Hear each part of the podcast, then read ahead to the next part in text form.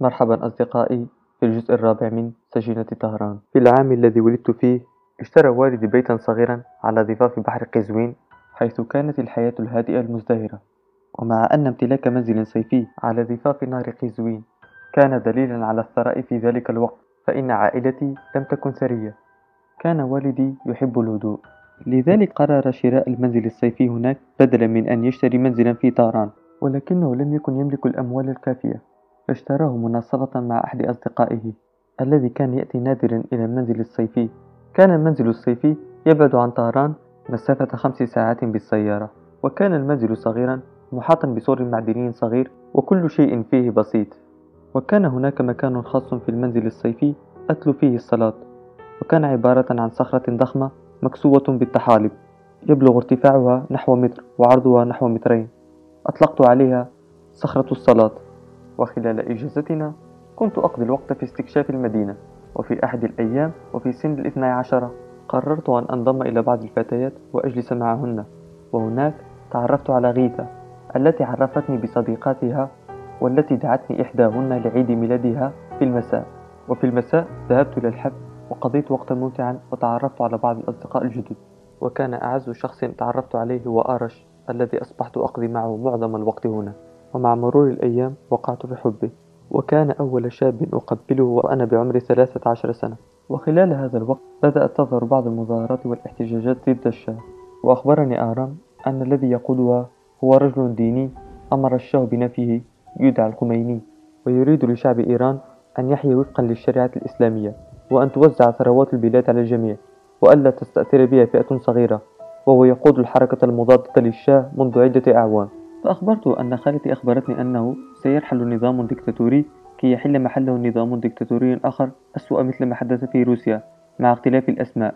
بل إن الأمر سيكون أكثر خطورة لأن تلك الثورة تتخذ من الدين قناعا تختبئ خلفه. فأخبرني أن الثورة الروسية لم تستند على أسس صحيحة الشيوعية كانت الحل الخاطئ لمشاكلها. فضلا على أن قاداتها ما كانوا يؤمنون بالله فسرعان ما طالتهم يد الفساد هم أيضا. فخفت وبدأت أشعر بالقلق فأمسك يدي وطلب مني ألا أخاف فحاولت أن أصدقه وأن أتحلى بالشجاعة غير أني لم أكن سوى فتاة في الثالثة عشر من عمرها. وبعد هذا النقاش لم أدخل في أي نقاش سياسي مع أرش ما تبقى من الصيف وبعد أسبوعين رحل أرش إلى طهران وانتهت إجازتنا. وفي يوم الخميس وصلت إلى طهران فاتصلت بأرش لنلتقي فقررنا أن نلتقي في المكتبة. وفي الصباح عندما وصلت لم أجد أرش قد وصل بعد فانتظرت ثم انتظرت ولكنه لم يأتي. فاتصلت به لكنه لم يجيب ثم قررت أن أذهب لمنزله وهناك وجدت أن عائلته تبحث عنه أيضا وأخبروني أنهم عثروا في غرفته على خطاب. كتب فيه أنه مقتنع بضرورة الدفاع عن ما يعتقد أنه الصواب. وأوضح أيضا أنه يساند الثورة الإسلامية ضد الشاه بكل ما أوتي من قوة ويدرك تماما أنه قد يفقد حياته.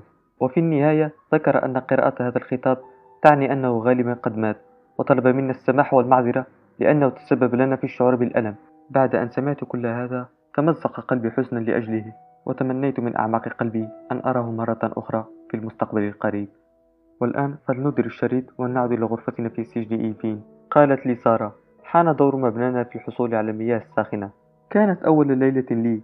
فأوضحت لي أننا نحصل على الماء الساخن مرة كل أسبوعين أو ثلاث وكل مرة لا تدوم أكثر من ساعتين أو ثلاث. وأضافت لكل منا عشر دقائق تغتسل فيها. نهضت وأنا أعرج.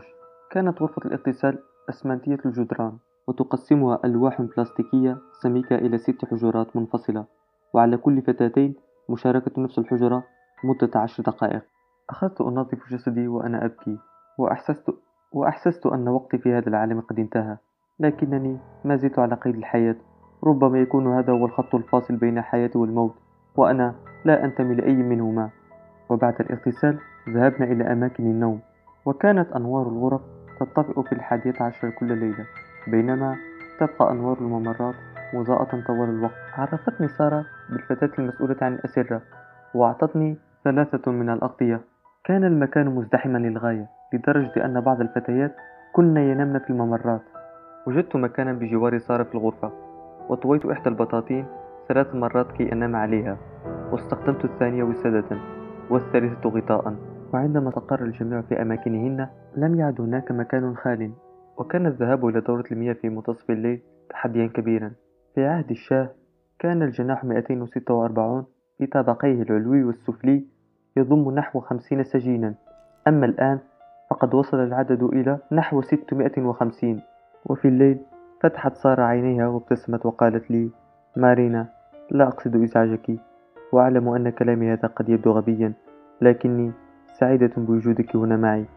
فقد كنت أشعر بوحدة شديدة قبل أن تأتي. فقلت أنا أيضا سعيدة لأننا معا. ثم أغمضت عينيها فأغمضت عيني أنا الأخرى. وما هي إلا ساعات حتى ملأ صوت المؤذن الغرفة عبر مكبرات الصوت. حان وقت الصلاة عند المسلمين. فنهضت معظم الفتيات واتجهن إلى الحمام كي يؤدين فرائض الوضوء. وفي السابعة صباحا كان علينا أن ننهض ونرتب الغرفة ومن ثم تحضر الفتاتان المسؤولتان عن الطعام الخبز الطازج المخبوز في السجن والقليل من جبن الفيتا مع شاي الكافور الذي يوقف الطمث لدى النساء. وكان معظم الفتيات هنا قد انقطع الطمث لديهن تماما لكن الكافور له أعراض جانبية منها تورم الجسم والاكتئاب. فسألت سارة عن السبب فأخبرتني أن الفوط الصحية باهظة الثمن. أما الغذاء فعادة ما كان يتكون من القليل من الأرز أو الحساء أما العشاء فكان يتكون من الخبز والتمر وكانت مندوبة الغرفة هي التي تقسم المهام فيما بيننا. وكانت في جميع الغرف يوجد جهاز تلفاز لكن البث يقتصر على البرامج الدينية ويوجد أيضا كتب تتحدث عن الإسلام. وذات يوم وبعد مرور عشرة أيام على القبض علي خاطبتني إحدى رفيقاتي في الغرفة وكان اسمها ترانا. سألتني ما إذا كان قد صدر بحق حكم الإعدام. فانقبض قلبي لأنني لم أخبر أي أحد بهذا. فاستجمعت شجاعتي وأخبرته عن ليلة الإعدام وكيف أنقذني علي في تلك اللحظة. فسألتني عن السبب الذي دفعه لإنقاذي فأخبرته أني لا أدري. حينها صارحتني أخيرا بما تود الاستفسار عنه. هل لمسك من قبل؟ كلا ماذا تقصدين؟ تعرفين ماذا أقصد؟ فمن المفترض ألا يمس رجل امرأة ما لم يكونا متزوجين. فقلت كلا. فقالت هذا غريب لقد أخبرتني فتاتان أنهما تعرضتا للاغتصاب وتلقتا تهديدا بالإعدام إذا ما أخبرتا أحدا ثم سألت رانا مجددا وماذا عما سبق ليلة الإعدام؟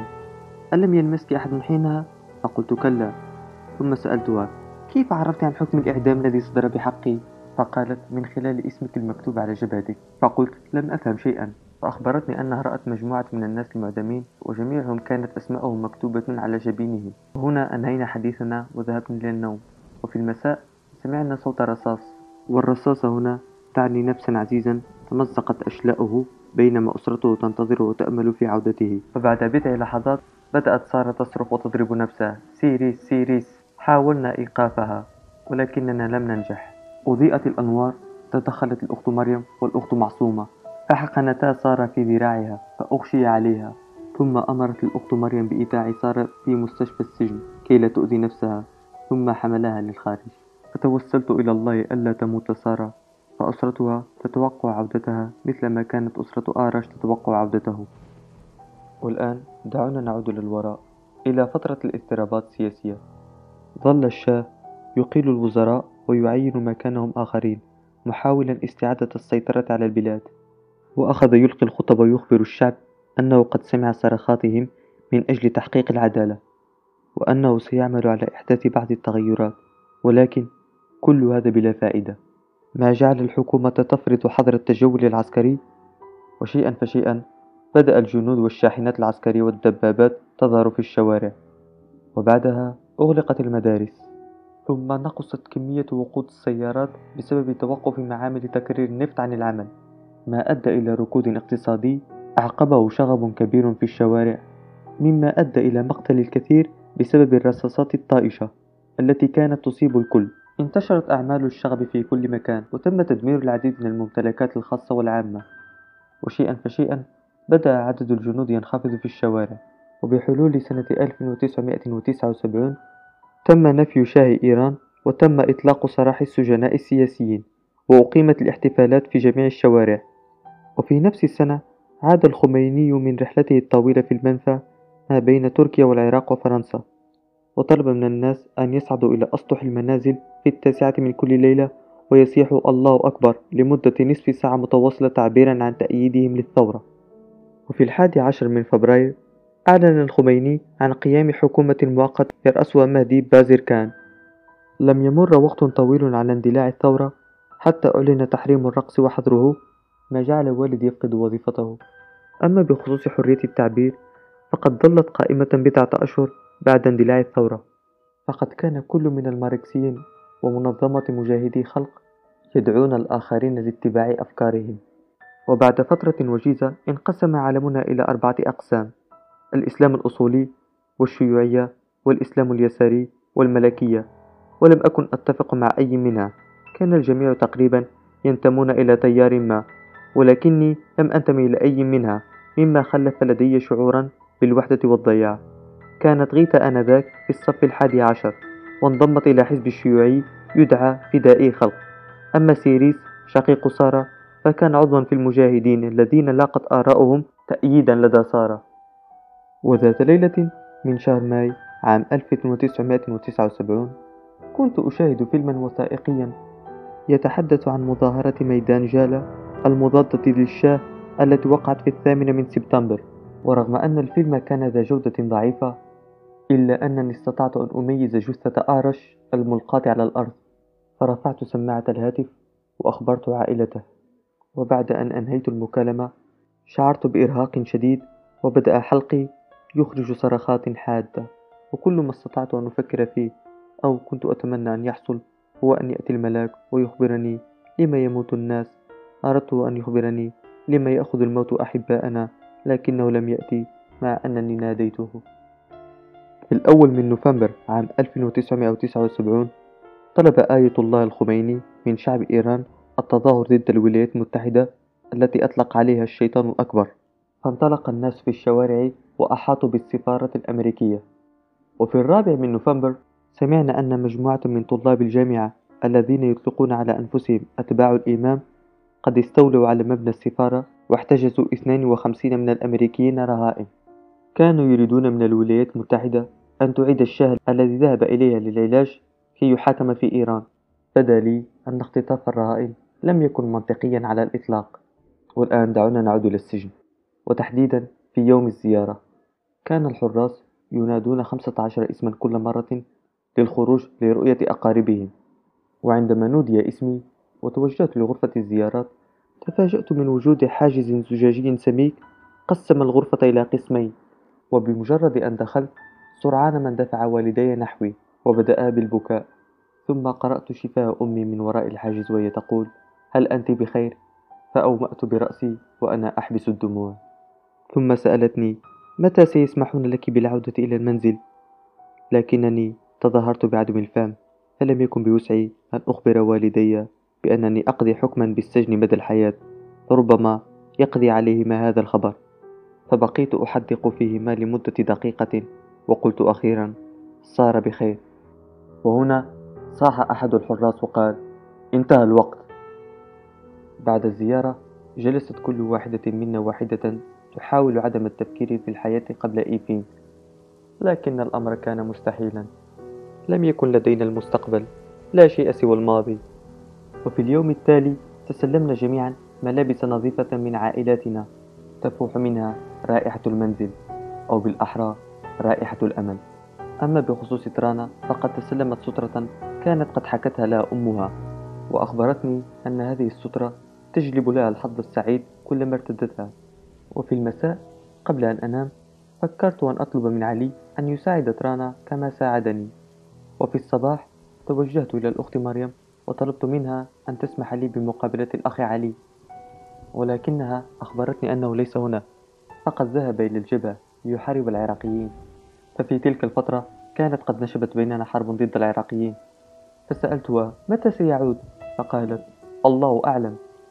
كانت الموسيقى العسكرية تنطلق مرة في الأسبوع عبر مكبرات الصوت يصاحبها إعلان بأن الجيش قد انتصر في إحدى المعارك الكبرى وأن قواتنا على وشك إنهاء الحرب مع العراق وتحقيق النصر فيها لكن أحدا منا لم يكن يهتم بالحرب. وذات مساء ونحن نتناول العشاء دخلت سارة ولم تنطق بأي حرف لأي واحدة منا ثم جلست واحدة في ركن من أركان الغرفة. فذهبت إليها وقلت لها سارة أين كنت؟ فقالت بصوت هادئ سيريس مات فحاولت أن أجد كلمات مناسبة كي أقولها لكنني لم أجد ما يمكن قوله فهمست لي. معي قلمان. ماذا؟ لقد سرقتهما ولا أحد يعلم بذلك. عندها أخرجت قلما من جيبها ثم كتبت على يدها اليسرى سيريس مات. ومن ثم بدأت تكتب ذكرياتها مع عائلتها في كل مكان من جسمها والجدران. مرت الأيام وحان دورنا في الاستحمام فرفضت سارة الاستحمام. فقلت لها يا سارة لا بد أن تستحمي. فسواء استحممت أم لا؟ سوف تتلاشى الكلمات. وإذا استحممت يمكنك كتابتها مرة أخرى. أما إذا لم تستحمي فسوف تصبح رائحتك كريهة. فقالت الحبر ينفذ من أقلامي. قلت سأحضر لك أقلاما جديدة إذا استحممت. فقالت أتعيدينني لم أشأ أن أعدها وأنا غير متأكدة. فذهبت إلى الأخت مريم وشرحت لها الوضع. فأعطتني قلمين فهرعت إلى سارة وكأني عثرت على أعظم كنز في العالم. عندما خلعت سارة ثيابها لم أصدق ما رأيت. فساقاها وذراعاها وبطنها مغطاة تماما بكلمات مكتوبة بخط صغير. ثم قالت لم أتمكن من الكتابة على ظهري ولن أستحم إلا إذا وعدتني أن تكتبي لي على ظهري. فوعدتها بذلك. فغسلت سارة الكلمات التي كانت كتابا حيا يتنفس ويشعر ويؤلم ويخلد الذكرى. وبعد نحو ثلاثة أشهر من وصولي إلى الجناح 246 نودي اسمي عبر مكبر الصوت فتوجهت أنظار الجميع نحوي بقلق بالغ. فلما نزلت إلى الطابق الأول وجهتني إحدى الأخوات لمبنى آخر وهناك انتظرت في الرواق حتى ناداني صوت أعرفه جيدا. يا إلهي إنه حامد فطلب مني الدخول إلى أحد الغرف فأغلق الباب خلفنا. وفي الغرفة رأيت فراشا للتعذيب في أحد الأركان ومكتبا ومقعدين. وصوتا أسود غليظا يتدلى من ظهر الفراش. فتسارعت أنفاسي. قال لي مبتسما مارينا كم جميل أن أقابلك. اجلسي وأخبريني كيف حالك. فقلت مبتسمة أنا بخير. فقال أنت الوحيدة التي هربت مني تلك الليلة. أما الآخرين فقد ماتوا جميعا. فقلت أنا لم أهرب. علي أنقذني. فقال لي أنت تعرفين أنه قد حكم عليك بالمؤبد. فكيف ستصبرين كل هذه المدة؟ فقلت سيساعدني الله في تجاوز هذه المحنة. فتقدم نحوي مباشرة وصفعني بقوة لدرجة أنني أحسست بعنقي قد كسر. ثم قال لا تذكري اسم الله على لسانك يا دنيسة. وفجأة قرع الباب وفتحه حامد ثم خرج ودخل رجل آخر. وقال لي مرحبا يا مارينا أنا محمد هل أنت بخير؟ ثم أخرجني وأخذني للأخت مريم لتعالجني. ومن ثم أعادوني للحجرة السابعة. وهناك بدأت الفتيات يواسينني ويمددنني بالأمل. وبعد يومان أو ثلاث طلب منا الاجتماع في الساحة. وهناك تم الإعلان على أن فتاتان منا قد مارستا الشذوذ وستعاقبان بالجلد طبقا للشريعة الإسلامية. فأمسك بهما الحراس ثم قيدوهما وبدأوا بجلدهم ولم يتوقفوا إلا بعد ثلاثين ضربة. والمفاجئ في الأمر أن الفتاتان لم تكونا تصرخان. وذات يوم وعندما كان دوري أنا وشيدا في غسل الملابس وبينما كنا نجمعها بعد أن جفت بدأت شيدا تصرخ وتطلب مني أن أركض لجلب مقص. فجريت دون أن أعرف لماذا. فذهبت للأخت مريم وأتت معي بسرعة. وعندما وصلنا وجدنا فتاة شنقت نفسها بملابس رقيقة. وكانت هذه الفتاة هي سارة نفسها التي أنقذناها في اللحظة الأخيرة. ولكن للأسف أخذت مرة أخرى من قبل السجانين. فعدت لغرفتي وأنا منكسر. ومرت الأيام وذات يوم وبينما كنت جالسة أتأمل في السماء مع ترانا وإذ بها تسألني ما سبب القبض عليك؟ فبدأت أروي لها القصة من البداية. فقلت لها بعد تشكل الحكومة الجديدة واستبدال المعلمين بالفتيات المتعصبات وتحريم العطور ومساحيق التجميل وإجبار على الهتاف للثورة كانت المديرة كل صباح تقف على مدخل المدرسة وهي تحمل دلو من الماء وقطعة قماش لتفحص وجوه الفتيات. وإن وجدت أي واحدة تضع مساحيق التجميل فركت وجهها حتى يؤلمها. ويوما بعد يوم كان الوضع يزداد سوءا. وذات يوم وبينما كانت أستاذة التفاضل تعظم الثورة رفعت يدي وقلت لها هل عدنا للدرس؟ فقالت لي إن لم يعجبك ما أقول فغادري. فغادرت الفصل وتبعتني زملائي. ومن ثم تبعني أكثر من تسعين بالمئة من طالبات المدرسة. ورفضنا العودة للفصل ما لم تعدنا المعلمات بالالتزام بمناهج التدريس وتنحية السياسة جانبا. استغرق الإضراب ثلاثة أيام إلى أن حذرتنا المديرة من أنها ستبلغ الحرس الثوري وهنا خاف الجميع وانتهى الإضراب. وبعد نحو شهر أو اثنين من الإضراب أخبرتني مدرسة الكيمياء وكانت من المدرسات التي أبقى عليها النظام أنها قد رأت قائمة في غرفة المديرة تضم اسمي فطلبت مني أن أهرب خارج البلاد فقلت لها نحن فقراء. فقاطعتني وقالت وهي تبكي. هذه مسألة حياة أو موت. فقلت لها حسنا سأتحدث مع عائلتي حول هذا ولكنني لم أقل لهم شيئا. وخلال الليل بقيت أنتظر مجيئهم ولكن لم يأتي أحد. وبعد بضعة أيام بدأت الحرب بين العراق وإيران وبدأت الدعوة إلى الجهاد في سبيل الله للفوز بالجنة وسرعان ما تلاها إغلاق كل حدود البلاد. ومع مرور الأيام تأزمت الأوضاع فخرجت في مظاهرة تصدى لها الحرس الثوري وحزب الله وهي جماعة من المدنيين المتعصبين الذين يحلون كل شيء بالعنف. تصدوا للمظاهرة بالرصاص والعصي ما جعلني أكتب في صحيفة المدرسة حول هذا القمع مما أدى لجعل المديرة تكرهني أكثر. وهكذا قبض علي وبعد مرور أيام على هذا النقاش مع ترانا قام الحراس باستدعائها. أحست أنها النهاية فأعطتني أغراضها وطلبت مني أن أحاول إيصالها لعائلتها فأومأت برأسي. بقيت آمل طوال الليل أن لا يحدث لها مكروه فصليت ودعوت ولكن لا شيء. وفي ساعة من الليل سمعنا صوت إطلاق النار فعرفت أنها النهاية.